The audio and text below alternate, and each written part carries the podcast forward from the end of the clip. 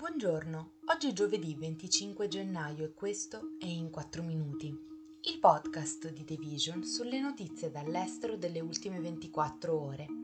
Parleremo della Turchia che sostiene la candidatura della Svezia alla Nato, di Trump che vince anche in New Hampshire e dello sciopero ferroviario in Germania.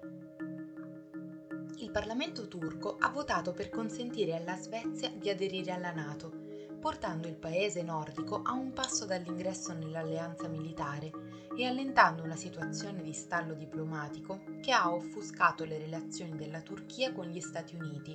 e ostacolato gli sforzi occidentali per isolare la Russia per la sua guerra in Ucraina.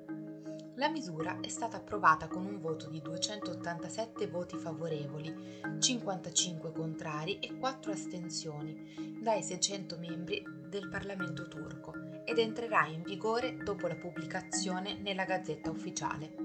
Così l'Ungheria è l'unico membro della Nato a non aver approvato ancora l'adesione della Svezia, privando l'alleanza dell'unanimità necessaria per aggiungere un nuovo Stato. Da parte sua, il primo ministro ungherese Viktor Orbán ha intanto invitato il suo omologo svedese Ulf Kristersson a recarsi in visita ufficiale in Ungheria una visita che sarà incentrata proprio sull'adesione della Svezia alla Nato e sul rafforzamento delle relazioni bilaterali tra Ungheria e Svezia. L'adesione del paese aprirebbe una vasta fascia di territorio nordico a potenziali operazioni militari dell'alleanza ed estenderebbe al paese la protezione automatica degli altri membri in caso di attacco.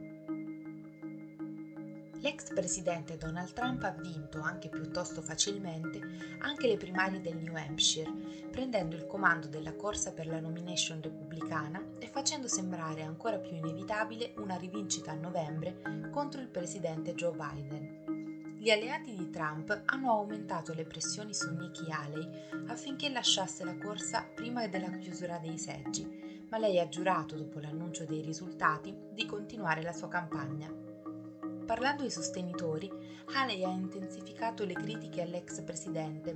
mettendo in dubbio le sue capacità e proponendosi come candidato unificatore che avrebbe inaugurato il cambiamento generazionale nel partito. Per Haley, ex governatrice della Carolina del Sud, si è trattato di un risultato deludente in uno Stato per il quale aveva investito notevoli risorse, che potrebbe cominciare a farle riconsiderare la sua corsa alla Casa Bianca la prossima e probabilmente decisiva tappa sarà proprio nel suo stato, la Carolina del Sud, il prossimo 24 febbraio. I macchinisti dei treni passeggeri in Germania hanno cominciato uno sciopero di sei giorni sulle condizioni di lavoro e sulla retribuzione che dovrebbe bloccare la maggior parte dei viaggi su treni a lunga percorrenza e pendolari in tutto il paese. Si tratta di uno dei più significativi scioperi del servizio ferroviario nazionale degli ultimi anni ed è il quarto in due mesi. Infatti arriva in un momento in cui i finanziamenti per il sistema ferroviario rischiano di ridursi dopo la decisione di un tribunale che ha impedito al governo di riutilizzare il denaro proveniente da un fondo per la pandemia di coronavirus per progetti verdi e si inserisce in una tendenza al peggioramento delle prestazioni dei treni tedeschi il governo si aspetta che lo sciopero provocherà moltissimi disagi non solo ai viaggiatori nazionali, come pendolari e turisti appunto, ma anche alla viabilità europea. La Germania è un punto di snodo importante, dal momento che 6 corridoi merci su 10 passano attraverso il paese.